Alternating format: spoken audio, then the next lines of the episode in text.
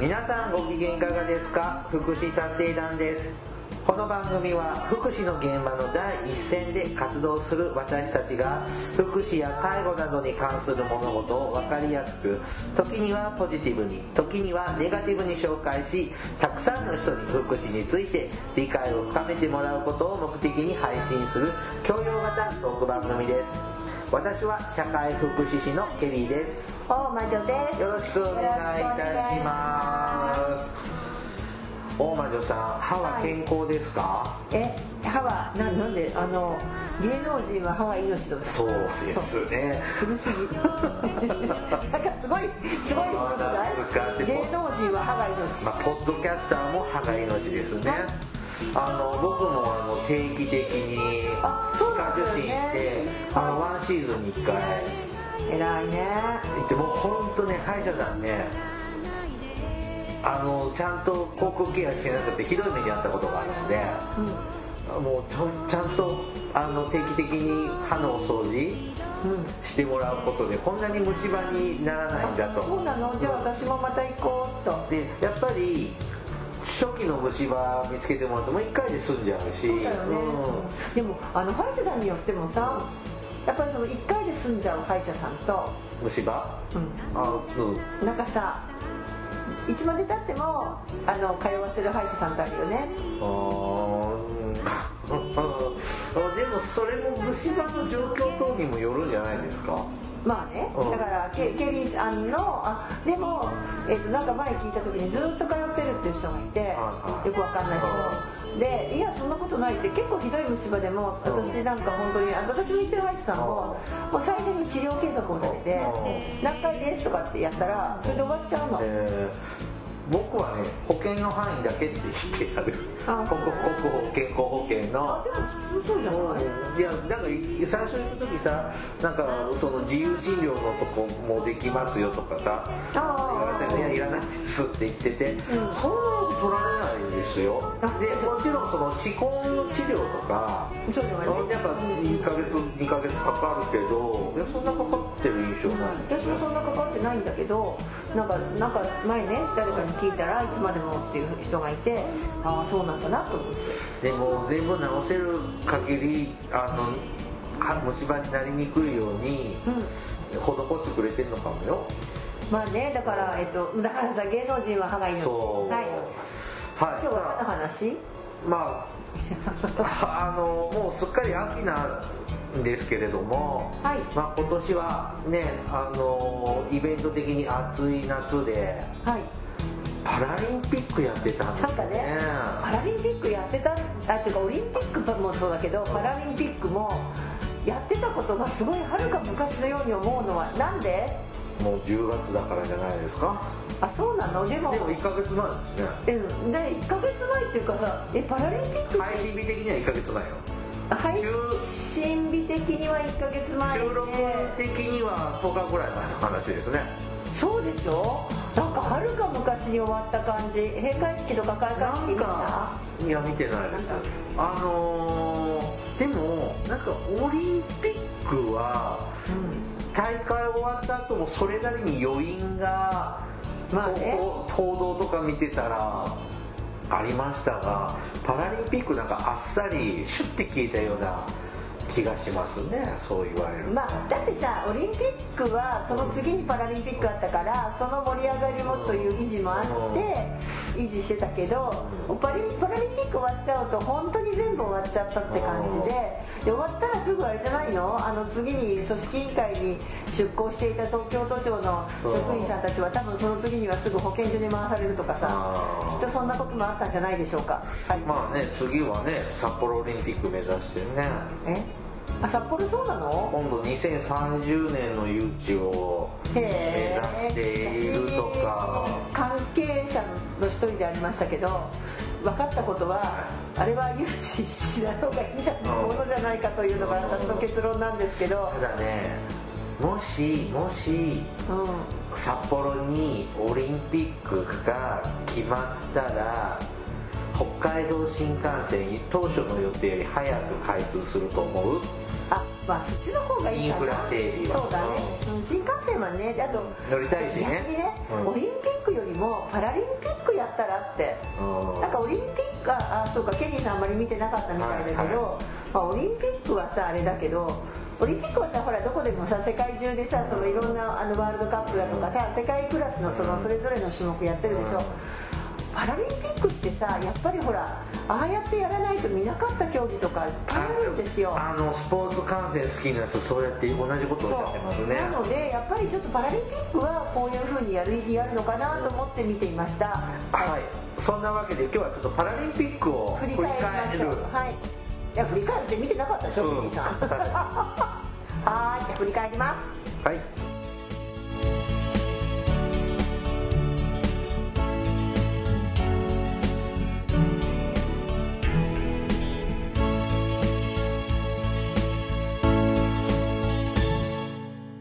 福祉探偵団。福祉探偵団第255回。パラリンピックを振り返ってみよう。じゃそうですね。えっ、ー、と、はい、ケリーさんなんか見ましたパラリンピックすいません。私何も見てないです。はい。そうなの。新聞であでも僕新聞もスポーツ欄で飛ばすんであとメールのニュース速報で誰かさんが何かの競技でメダルを取ったみたいなのをちらっと見てすぐ削除してた。そうなんそうなんだそうなんだもしないはい。全然見なかったの？本当にスポーツ観戦興味なくって。へえだって野球野球とかもほとんど人生で数回しか見に行ったことないプロ野球とかまあ、それも誘われていくだけで。いやそれはさ、あのいや私たちあのスポーツ観戦なんてしたことないですよ。はい、あ、でもその他もろもろ別にで。は。もう野球なんて見たいテレビが中止になるから雨降って。まあまあね。ドリフ大爆笑やればいいのにとかって思ってるタイプだしそのスポーツはもともと得意じゃないのに、うんクラスで流行ってるスポーツやらないと、仲間外れにされるじゃないですか、はい、だからいやいや渋々野球とか参加してました、うん、だからだからやりたくないけど仲間外れされるから親にグローブ買ってほしいとかってねだったら、うん、もう大喜びで 買ってくれたけどあの欲しくて買ってもらったわけじゃないのが本音です。っていうぐらいあまり興味がないですが、いや私はさどっちかっていうと、はい、こうやっぱりパラリンピックはあの別にそのスポーツ観戦全然、うん、全然しない人なんです、はい、あのスポーツ団体には所属してすいませんあの実はあのそうですね今日私ちょっとデータをもらったらえ私ってもしかして日本で、うん、日本の国内の女性で6人ぐらいしかいないうちの1人だったのに気づきました。何、まあ、200歳年齢200歳以上の人っていうのが何？6人ぐらいしかいないから。まだ5人ぐらいいるってことですか？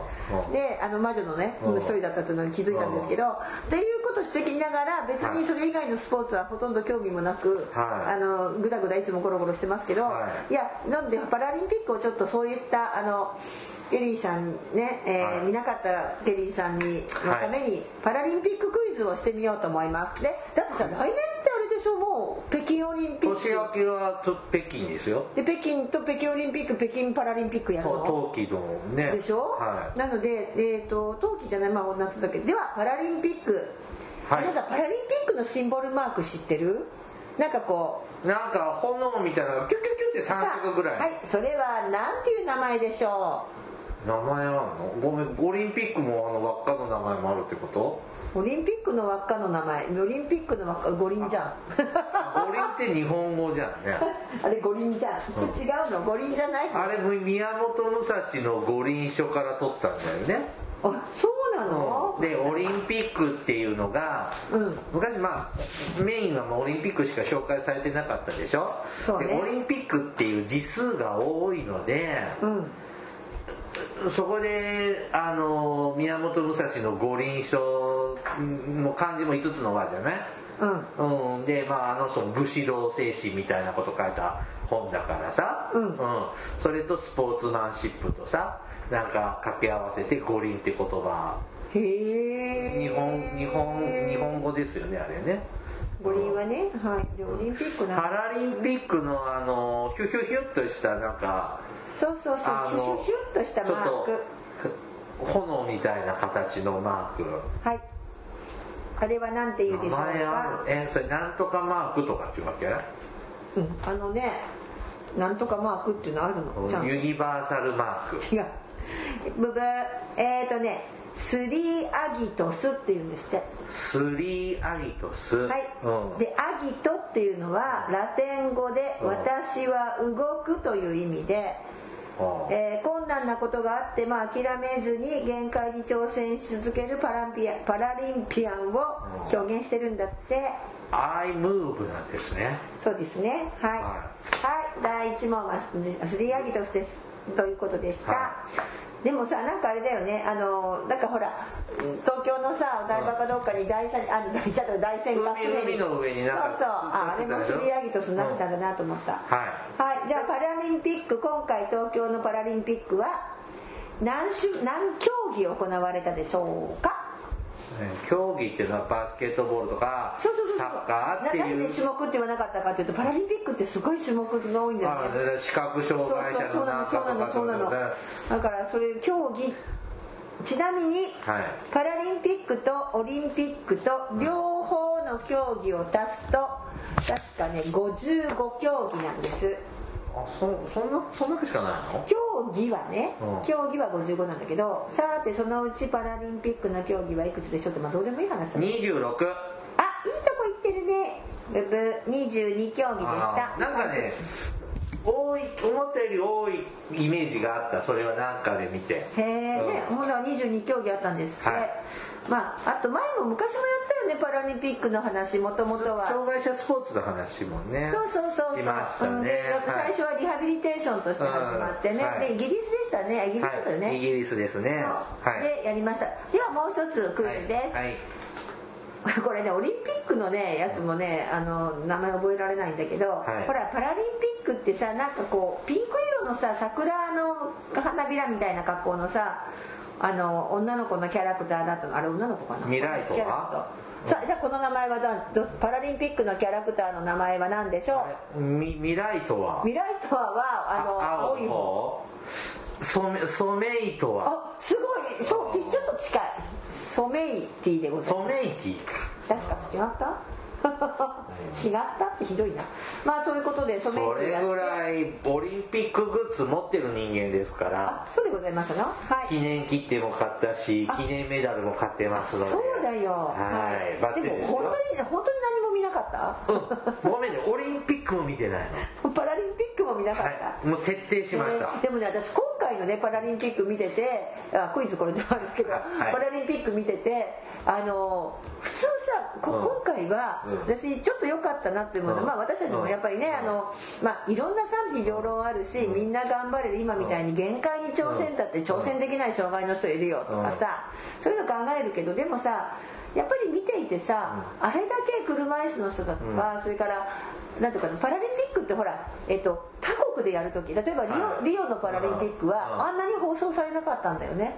うん、見たこと。あそうか見たことないか。あ違う違うそのさ海外でもさ、オリンピックやる時ってあのオリンピックって中継で特番みたいなの各放送局でやるね。やるじゃん。でもパラリンピックって見た記憶が放送されてるイメージがほぼないですそう。ねでとかさ試合とかがさ生で放送されるっていうイメージがないでしょ。だけど今回はほなんかいろいろされてたよね、人気で。ただし、えっ、とねこれ鋭い人がいてやっぱ障害者関係の仕事してる人が言ってたけど、えっ、とオリンピックは民放でもやってたんだって、うん。だからもう全部オリンピックで本当にさきっとケリーさんは面白い番組なくってさめっちはい。ゃ嫌だったんだろうけど、はい。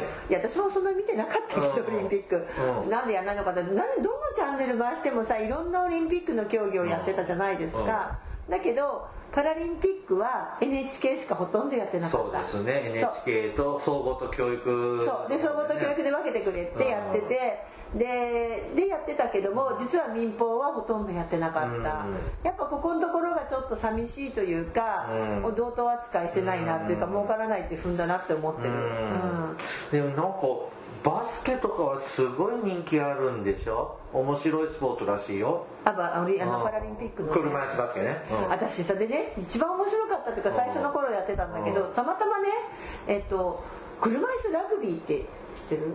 あるんだ。まあありそうだけど。でこれがねあのたまたま、えっと、最初に車椅子ラグビーの私教育テレビかなんかでそれはパラリンピックね。のパラリンピック、はいはい。パラリンピック。うん車椅子ラグビーの番組を見てたんですよ、うんうん。で車椅子ラグビーってまず日本チームには女性がいるんです一人。うん。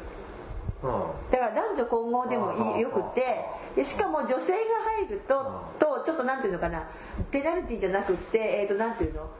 ちょっとプラスになるうんのチームとして。うんで面白かったのは車椅子ラグビーって、あのやっぱりそのチームの中ですごく障害の重い人と軽い人と一緒にやるんだよね。うん。ポイントゲッターでしっかりポイント動く人とだって車あの車椅子ラグビーの女性の0.5ポイントのさロ,、ローポインターっていうんだけどその女の人なんかは、うん。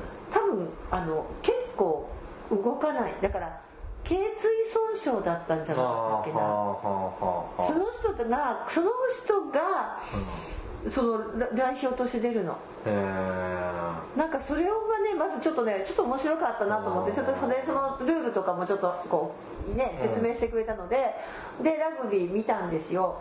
すごいの。あの車椅子って私たちさ操作する時当てちゃダメでしょ。えうん基本当てないよね。で当てるとさ利用者さん乗せてて当てるとすいませんじゃない？ガンガン当ててくのね。うん。でガンガン当ててでガンガンさひっくり返るんだよね、で一人さあのそのオーストラリアだっけなすごい人がいて体も大きいんだけど、指だから手が肘肘ぐらいまでしかついてない。ああ切断されてる方あ切断じゃなくってねえっ、とねそもともとあのな切断切断みたいな、ねはいはいで短いんだけどその人がガンガン当たるし、えどうやって動かしてるの？っていうぐらいで。でだからなんかほら車椅子ののなんかこうスポーツのイメージってさあんまりそこまで過激なのなくていやこれってさ車椅子のスポーツやってさらに障害悪化しないかみたいなさ。なんかバスケとかぶつかぶつかり合うんでしょ？ブバスケもそうそうそう。うんでもラグビーはねさらにすごくてちょっとねあの初めて見たのねうんその試合やってるとこ。思わずねちょっとねあの応援してしまったのとうん。あとそのローポインターっていうね今言われる障害の四肢の障害があって体幹機能がないとかね。それはラグラグビーの話ね。ラグビーラグビー。たあのねバスケットはそうじゃなくてねうん。ラグビーはそうなのうん。体幹機能のないような人でなんかもね一緒のチームでやるっていうところがちょっと面白いなと思ってその各スポーツは、うん。す世界まあ IOC, IOC じゃないや、うん。パラパラパラ協会？うん。の、その公式ルールにのっとってる。ルールがあるでしょ？スポーツそうそうのでそうそうそうそれ世界共通ってことだよね。まあパラリンピック用の。そうそうそう。でそのルールのベースを作った元のスポーツがあるわけだよね。まあそれは車車椅子だとラグビーだよね。うん。ラ車椅子ラグビーならラグビー。うあそうだね。んがそのパラリンピック用の、まあ、公式ルールみたいなのが作られてくるから、うん。みんなバラバラのスポーツでおのおのやってたってことだよね。あおのおのうんいろいろ車椅子の人たちがとかがこうルールを開発開して発してったんでしょうね。うん。でやっぱりね車椅子ラグビーは車椅子同士のぶつかり合いが許された唯一のパラリンピックの競技なんだって。へえでタックルができるので。そうだね、あん。まりないじゃない？だってバスケットはぶつかるけど多分タックルははしないよね。しないですね。そうそう。まあねこれはねちょっとごめんなさい。こうき私たちのこう考える車椅子の人たちってこうなんかそっとじゃないけど、うん。で特に高齢者福祉の現場にいると、もうちょっとでもさ車椅子ぶつけたりとかするとさなんか文句言われたりとか訴訟もんですね。それとか骨折したりとかするんだけど なんかねちょっと概念が変わったというかあとやっぱりでもそれ用の車椅子だもんね。あもちろんね。移動用の街でよく見かける普通の車椅子じゃなくスポーツ用のタイヤも傾いてるじゃない。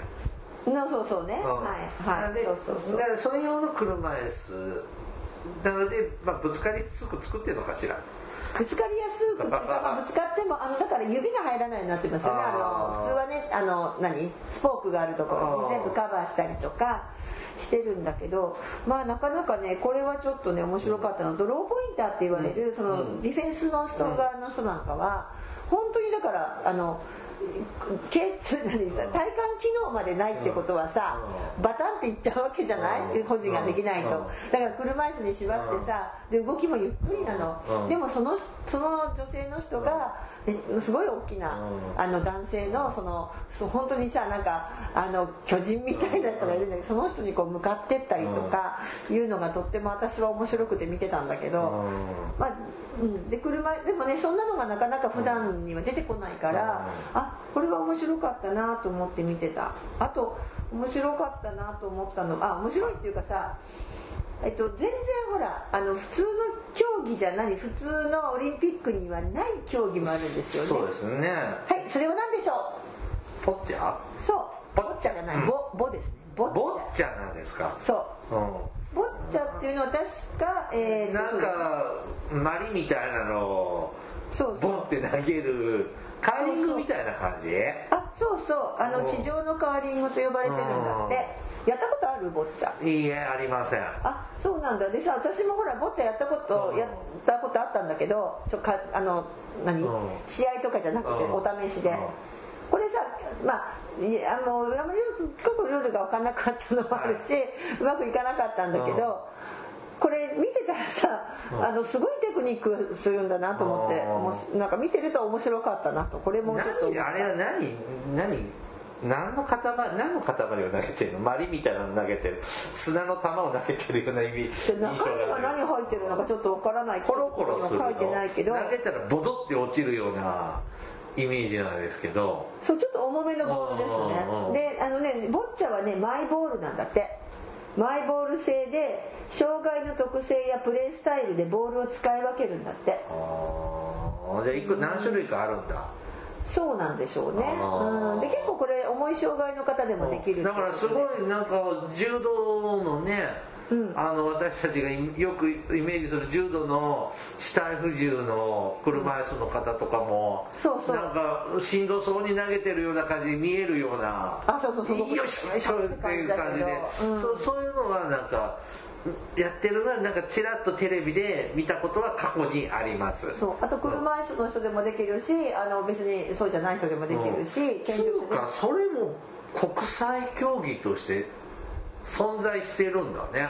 うん、だって一番強いのがどこだっけ？東南アジアの国だったよな。強いなんか。これどこで生まれたスポーツなんだろうね。そうなんですよ。ちょっとねそこまでねここにはね解説書には書いておりませんのですいませんあだけどねえっ、とね1位はタイなんだって。そうそうタイの選手ででタイの人ですごい強い人がいてで今回その人を破ってあの金メダル取った日本の選手がいたじゃんね。あそうなんですか。へであの名前忘れたけど、はい。でそのタイの選手なんかはやっぱ貧しいせ家庭ででやっぱタイなんてほら障害があったので生まれつきでですごくもう学校も行けなかったのかな、でそうしたらそのスポーツでこうやってねうん。強くなれば、うん。あの要するに生活も楽ねうん。安定するって言って頑張ったっていうさ話はしてたよ。だからタイが一番強かったんじゃない？リリオではタイが優勝したらしい。うでもねなんか坊ちゃんもねなんかこう自分だけがやってるとあんまふたうまくないし戦略を練れないんだけどうん。結局その白いジャックボールって言われる白いボールにうん。一番近づいたらあでさ結構こう周りにボールがいっぱいあるんだけどそれをどうやってこう弾き出すかとかカー。リングとやっぱ一緒カーリングみたいですね。そう。だからなんかジャンプボールとかよくわからなかったいろいろねテクニックがあるらしくって。あれはちょっと見ていて面白かったしなんかあのいいなと思って見てました。はい。あと私は見れなかったんだけど確か卓球なんかでは口で打ってる人いたよねラケットを口で持って。そう卓球のラケットを口で持ってそれはテレビで見たかったけどやってなくて。え口で持ってやってたら絶対さ遅くなると思うんだけど。すごいんでしょうね。そうねちょっとびっくりしたり。あと水泳のさ日本の選手でうん。獅子が本当にあの先天性獅子し欠損みたいな感じで泳ぐ人がど,、まあ、どどんなかな片方ぐらいあったかな手とかあるんだけどどうやってそれで泳ぐんだろうっていうかさでこうあのお魚のように体くねらせて動くとか。どうやって動かしてるのかどうやってスポーツしてるのかなってちょっと興味ありますよね。でそういうのはやっぱ面白かった見ていて、うん、確かに車椅子のお友達がどうやって車に自分で乗ってるのとか実演してみてほーってこう思うのとちょっと似てるとこがあるかもしれないな。そう意味ではあのべだからあんまり私あの陸上とか見てたわけじゃなくって、陸上だとかそれから車椅子のあのそれこそトライアスロンだとかさはい長く中継やったりうん。あの車椅子マラソンはだけはさ東京都内でやったでしょ、うん。だからあマラソンはね。まあ涼しくてよかったね。そうそう。でだけどそれは見てたわけじゃないの、だけどなんかこうそういう水泳のようえちょっと待ってし獅子欠損っていうかまあ獅子でもなかったけど結構ねあの人がうん。どうやって体を使うんだろうとか、どうやって泳ぐんだろうとかどね。ま思わない、まあ、目が見えない人がねっていうのは分かるけど、あと知的障害の子がメダル取ったんだよねあそうですね。そ知的障害のこは嬉しかったね。ねそうですね。うん。っていうようなのをちょっとこう面白かそうなんていうかな勉強になるというかうん。ちょっとそういう意味ではまああのねそういった、まあ、アスリートって鍛えられてる人たちだけれども、でもなんていうのかな。そういうのも見てるのもこうちょっと、まあ、勉強っていうか、可能性で自分がもしかしたら私ねあの本当に頸椎損傷して下肢麻痺になる可能性があるんですよ。そうですね。その時に何のスポーツやろうかなと思って決めたのは、えー、と私は車椅子ラグビーのローポインターだなと思ってあもうダメか。あ悪女ですね。そうそうあれをやりたいなと思って自分がちょっとこうもし万が一そういう時になってもあこういうスポーツやろうって、うん。ちょっとこうリハビリの目標もできるかなって思ったのが、えーパラリンピック見てよかったかなと思ったことあの本当によくそのスポーツの中継とかは本当に見てないんですけど、ちょっとあの思ったのはパラリンピックの報道を見てて思ったのはなかなかいい年した人たちぱい出てますよね。結構年ねおじちゃん、おばちゃん、もうおばあちゃんぐらいになって近い年齢の方もなんか出てら60近い方いらっしゃいませんでしたっけ？はい。いたいたいたいた。あと、何だったっけ？あの何のスポーツかごめんなさい忘れちゃったけあとど、えっとトライアスロンじゃとかだったっけ？じゃなくて自転車競技かなんか出た人でもさ結構年多くて、でしかもあの脳出血かなんかで倒れて、うん。でだから麹の機能障害持ってらっしゃる方だったもんね、で、うん。オリンピックってうん。10代20代、そうね。30超えるとちょっともう、ね、競技によってもさ若干差はあるけどでもやっぱ10代20代30代ぐらいが多いじゃない、うんうん。でもパラうんパラスポーツって、はい。なんでこうちょっとその年取ってでもできる？何の違いがあるんだろうね。まあ確かにね、うん。そこはでも逆に言うとあでも逆に言うとさやっぱりそんなにピチピチ若い人がいないのかもしれないよね、なんかねそれで中途障害の方多いもんね。そうなの。かんうんそう考えてて逆にパオリンピックってもう子供の時か小中もっと前からそうん、じゃないと勝ち取れないわけでしょ。そでもパラパラスポーツって、まあ、全員が中途障害じゃないけど今からでも始められる。ううんスポーツなのかそうそうそうそう。がもう多いのかなそんな気はします。だからうんそういう意味でもなんかちょっとこう自分がもし車椅子になっちゃってスポーツとかまあ別にね少しそういうことをしたいと思ってもうん。なんかほらもうずじーっとしてなきゃいけないのかなと思う部分にあれを見ていてあああ車椅子ラグビー面白そうと思ったので、えーちょっと生きる意欲ができたのと私違う違う今日ねシャーダイパラリンピックの話したかったなもう一つあったの、うんもう一個もう一個ね。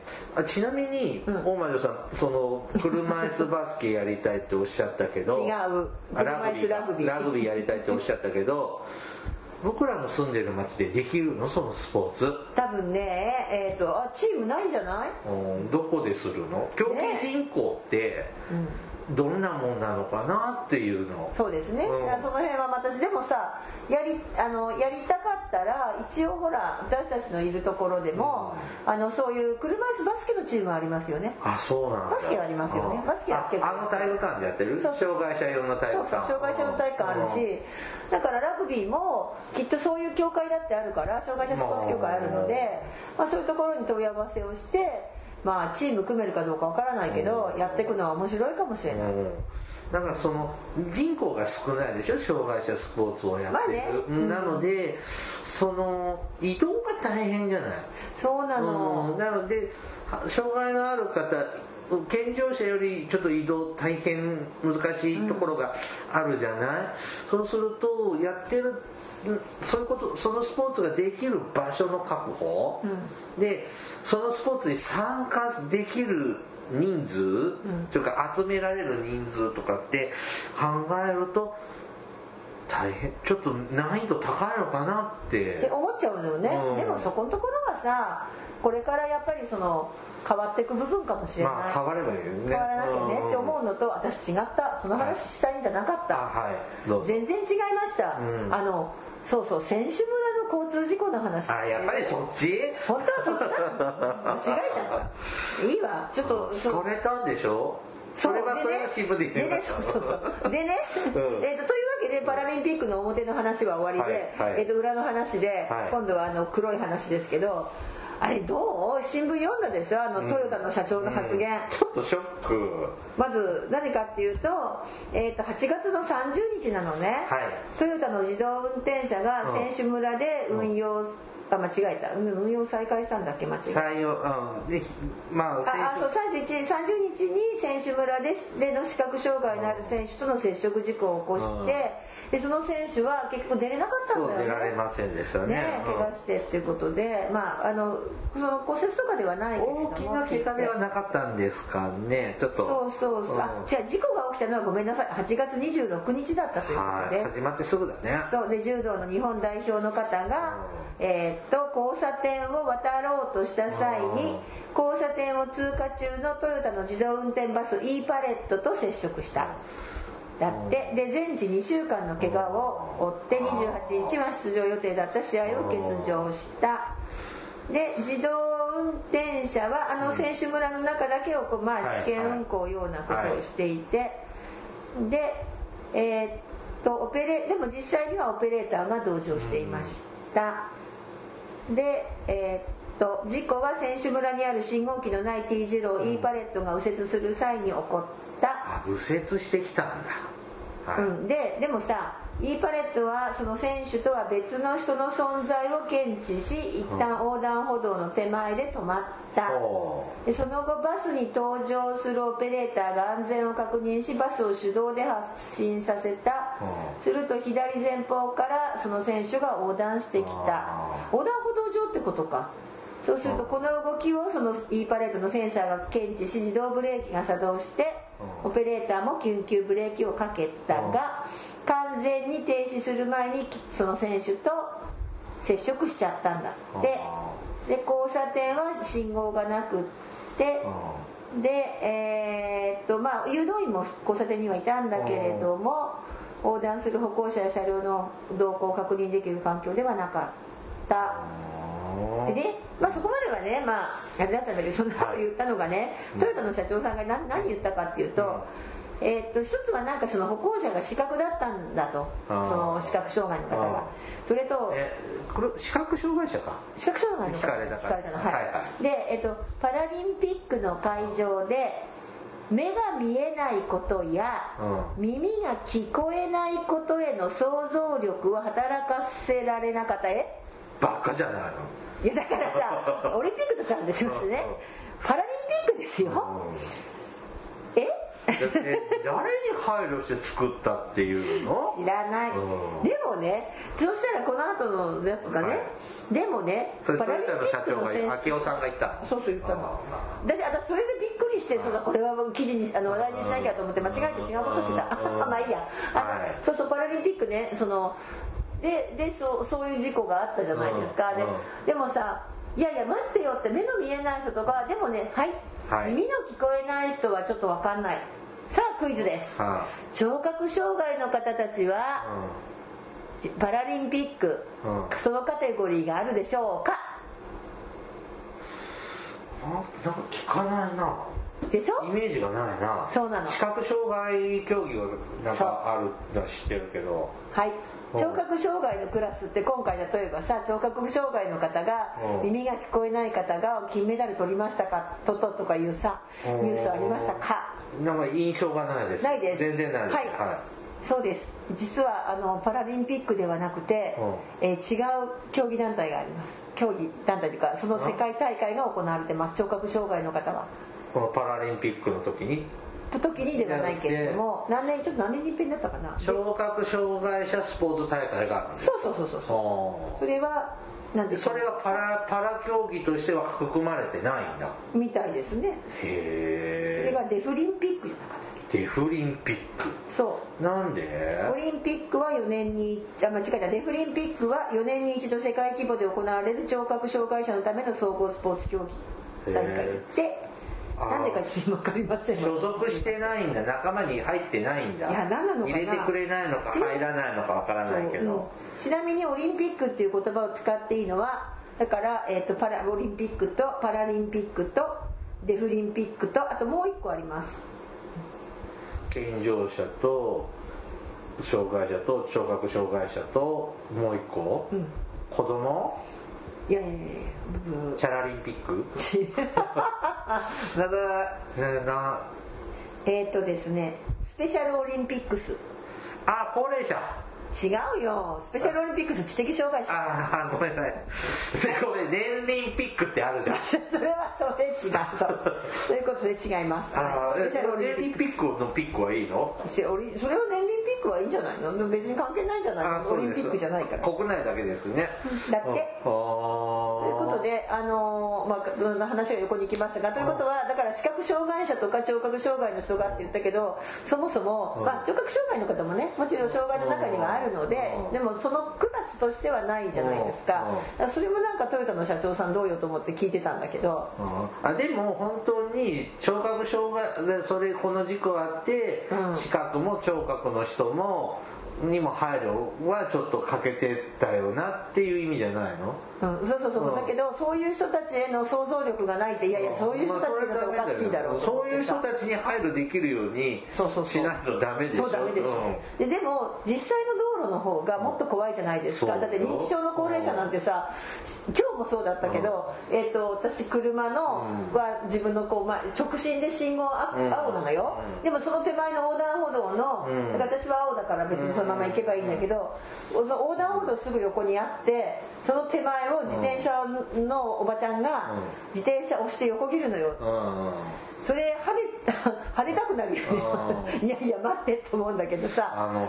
そそういうのに自動運転は対応できないぞって思ってさ、あのね視覚障害もあの聴覚障害も分かりやすい障害じゃないですかその名前的にね。ちょっとだだそのいろんな障害のある中でもちょっと代名詞的なだからそのそれに対応してませんか？うんって。何言っとるんやっては思いますね。であと自動運転だから多分で私これ確かあの音しないのでもともと電気自動車で。ですね。で何を言いたいかって私は現物を見ました。ああの私はオリンピックの選手村には行ってないんだけれども、なんでか知らないけど夕方になると私のいた会場に夕方だっけななんかね時々走っていたの。会場内を。ななんでそれは。試験運行なのかな。ななんでいたのか知らないけどああれオリンピック選手村で走ってるやつだよねって見ててやっぱ音がしないんですよあんまり。電気自動車だから。そうそうそう。でななんか鳴らしてるなんかは落としてて、その後音量を大きくしたって言うんだけど、ピロロロンとかなんか言いながら走ったりしないのかな？あそうそうそう、うん、だけど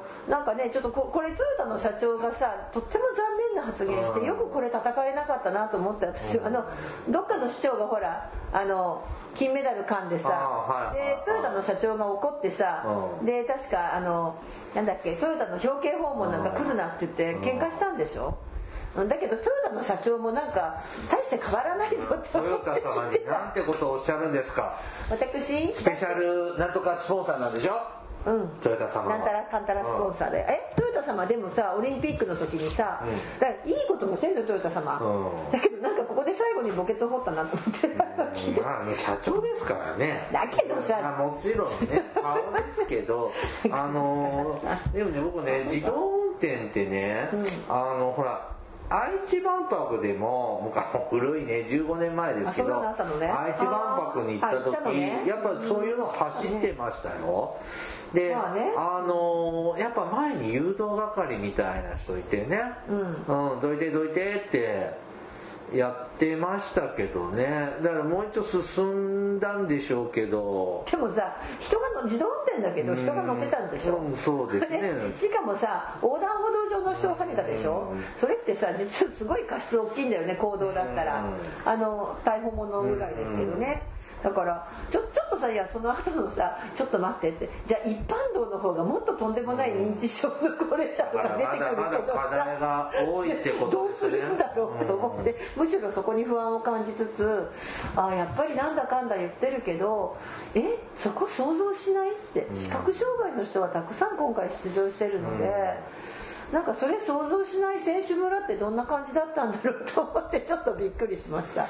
不便なかったんですかね選手の方。あんまり聞かなかったですね。オリンピックの時はなんかいろいろそうそう選手村のことねうん。なんか食事とかね出てたけど。どんどん報道規制してたのかしらね。でねなんかあんまり聞かなくてさ逆にこんなところが選手村使いにくいとかさとか例えばバリアフリーになってたのかな？ちゃんとなってまあ、るよね。でもそれは制度的にはバリアフリーにしなきゃいけないから、完璧かどうか知らないけど合理的配慮はできてるんじゃないですか？さ車椅子の人はいいけどさまあまあ視覚障害の方とかどうしてたんだろうなとかね。またそんな話はあんまり出てこないですね、ん。うん。そんなわけでちょっとこうオリンピックのじゃあ間違えたパラリンピックで勇気をもらった部分とあとえー、やっぱりまだこんななのかなってちょっとがっかりした話と2つでした。はい。はいありがとうございます、This is 福祉探偵団。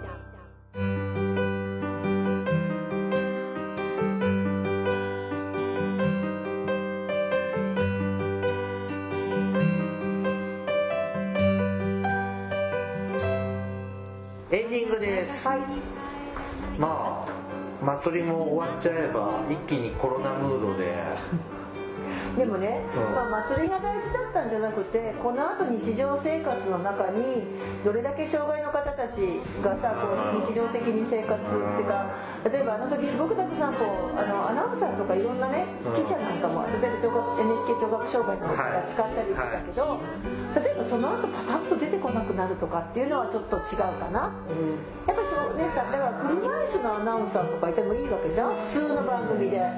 うん、NHK でいるよねいる車でも普通のさ例えば NHK のニュースに出てきていいわけでしょ、それがさなんかパラリンピックだけ用に雇われたリポーターみたいなさそうじゃなくって思うよね。そういう人たちが普通に例えばバラエティ番組に出てきてもいいわけだしあの聴覚障害の方が別に出てきてもいいし。なんか障害者のお笑いコンビとかいるよね。あいるいる、ね。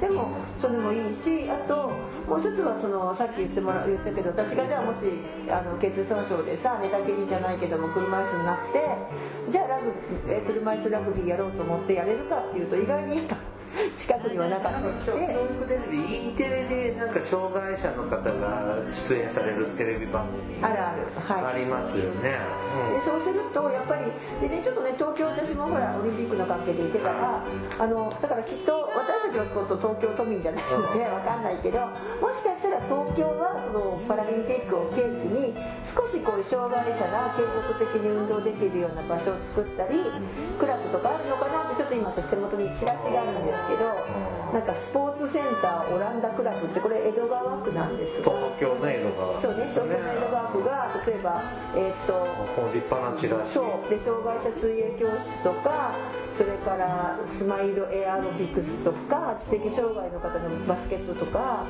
ダンスとかまあいろいろね体操とかボッチャとかさ。やってるんだね。でも東京だから人口多いからいいよね。そうそう。だしさやっぱせ設備も今回整えられたと思うのねよ活用していただけるとね。うん。だから本当はさあの例えば、えー、と国体今度からあの、えー、と国民スポーツ大会に変わるけどそっちもさ本当は障害者大会とセットで全国回るじゃない、まあね、でそうするとさそういうのも本当はねややった後の方がこうその設備を使って、うん。そういったスポーツあのいろんな人がスポーツ参加できるっていうバリアフリーな考えが、ねあのうんなるんだけどその辺がねこれからだよねって。終わらってこれからスタートですそよねうで祭りが終わってさこういう取り組みがどれだけできるかとかあと日常的にあの本当にマスコミもね障害の方たちをどれだけお祭りが終わったからもうじゃああの終わりですじゃなね。日常的にね、こう別出してもらえるか、はい。取り上げてくれるかっていうところはこれからかなと思っています。はーい、ね、テレビでもねスポーツ中継増えるといいね。スポーツ障害者スポーツあだからそうですね。そういったのもちょっとこう出てくる。ねね、うん。まあ、パラリンピックだともうずっとないんじゃなくてね、うんそうそうそう、う んねそんなふうに思いました。はい。しスポーツ専用チャンネルとかあるじゃないケーブルテレビみたいな、ああいうとこでやってるのかなやってないのかな、あまあでも視聴率が問題ですもんねテレビはね。そうそう。難しいね。はい。はい、番組からのお知らせですね。福祉探偵団では皆様から福祉や介護に関する疑問や質問、不満や愚痴、番組に対する感想やご要望を募集しております。もちろん普通のお便りも募集しております。お便りは E メールでお願いいたします。たします。メールアドレスは福祉探偵団アットマーク Gmail.com 綴りは fukushitanteidan アットマーク gmail.com です。まだ福祉探偵団のツイッターがあります。フォローお願いします。さらに福祉探偵団の Facebook ページも開設していますのでいいねのクリックをお願いいたします。はいそろそろお別れの時間となりました。お相手はケリーと。大魔女でした。それではまた次回お会いしましょう。ごきげんよう。さようなら。さようなら